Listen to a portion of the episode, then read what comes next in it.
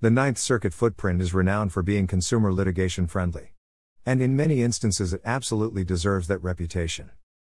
There is one very nice upside to litigating in the Ninth Circuit, however. Following Jones, it has a very high vicarious liability standard.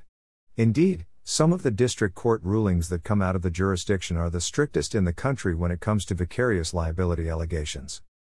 Here's a for instance. In Winters v. Quicken Loans, no. CV 20001112 PHX MTL, 2021 US Dist. LEXIS 209695, D, Oz. October 29, 2021 The court concluded that even allegations that seller substantially controlled the telemarketing agent's actions by specifying the nature and type of calls to be made, by specifying the nature and type of the calls to be placed, the means by which such calls were to be placed, the content of such calls were insufficient to state a claim against the seller.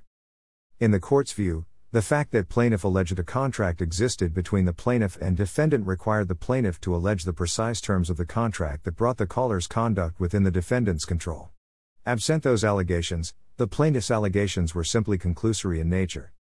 Notably, the court gave the plaintiff one last shot to amend the complaint to allege the terms of the contract that are missing. The court admonished the plaintiff and his counsel to keep in mind Rule 11 in making any further amendments, however, the Winters ruling is a great one and something to keep in mind anytime plaintiff alleges vicarious liability stemming out of contract terms. This argument might not fly in some jurisdictions, but it works great in the ninth. Happy Monday, Power World.